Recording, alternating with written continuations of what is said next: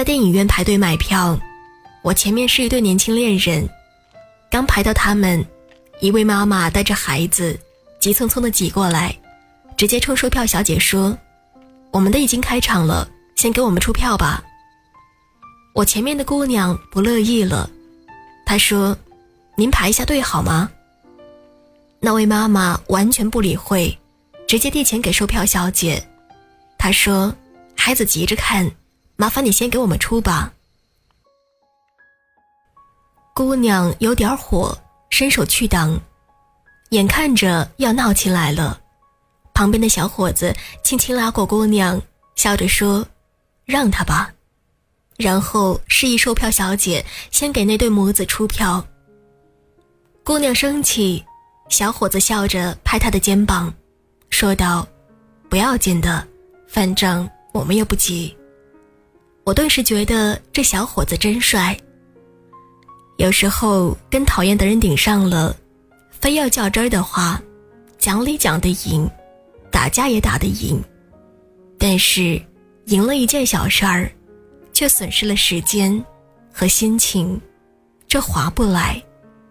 不如低低头，让他过。而重要的是，你低了头，心里也不拧巴。还开开心心的，该干嘛干嘛，这就是一种境界了。有一年，朋友大妮，她的单位集资盖房，盖好以后，大家抓阄分房。大妮的运气不错，抓到三楼，正美着呢。领导找她说，单位有一个老大姐抓到五楼，她觉得年纪大了，爬着费劲儿，非要换。你愿不愿意跟他换换呢？大妮说：“我的孩子才三岁，爬五楼也很费劲儿。”领导挺为难的，说：“那大姐特难缠，天天打电话找，关键她的妹夫又是公司的直管领导，不好得罪。”大妮想想，说：“那就换吧。”领导有点过意不去，说：“委屈你了。”大妮说：“没事儿，就当抓阄抓到五楼吧，而且天天多爬两层，还当减肥呢。孩子过两年大了，爬五楼也不是事儿。”于是就这么换了。换完以后，大妮也没有觉得委屈，跟那位老大姐还乐呵呵的相处的很融洽。大姐挺感动的，跟谁都说大妮好，她领导也领情。后来有个去英国学习的名额，二话不说就派给大妮了。这里面可能有其他成分，但换房事件功不可没。其实人都不是圣贤，对大妮来说，到手的利益要拱手让人，没点胸怀，没点格局，还真做不到。而让出去以后，还能想得开，不怀怨恼。真挺不容易的，只是他做到了，好事儿就跟着来了。人生是一盘很大的棋，你在这里迂回一下，可能就在那里积蓄了力量。该让的让过，不会亏的。用佛家的话说，福报在后面。能在利益或者是非面前，笑着低下头的人。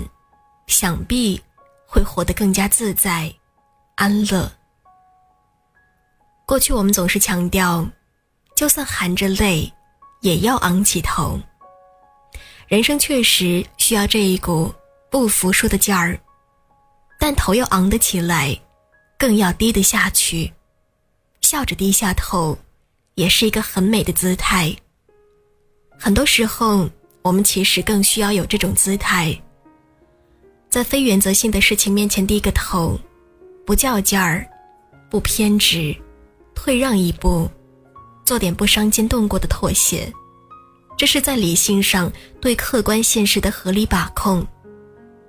而在退让之后，也不觉得拧巴，淡然一笑，当什么事情也没有发生过，不憋屈，不失衡，内心依然平和。这是在感性上对内在精神安宁的有效维护。在生活里能低下头的人很多，但多数人都是怀着怨愤低下去的，心里却是百般的不爽，暗暗恨他人无理，怪自己窝囊，心里想着，我记着这事儿呢，总有一天我要找回来。其实这样也不好，想想，你给了别人便利，放过了别人。却跟自己过不去，不肯放过自己，这有多傻呀？主观上不想相争也好，客观上不得不让步也好，如果相让是更好的处理方式，那就让一步好了；而如果事实上已经相让，心中自然便该放下，纠结怨恨只会徒增烦恼。愿你学会。笑着低下头。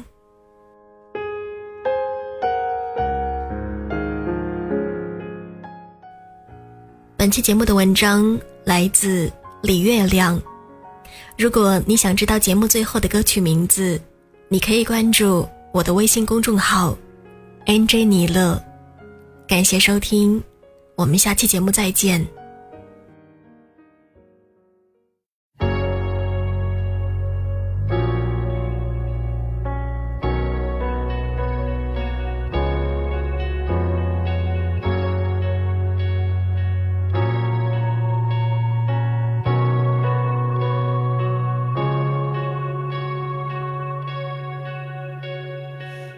是你的面孔，带给我是笑容，在我哭泣的时候；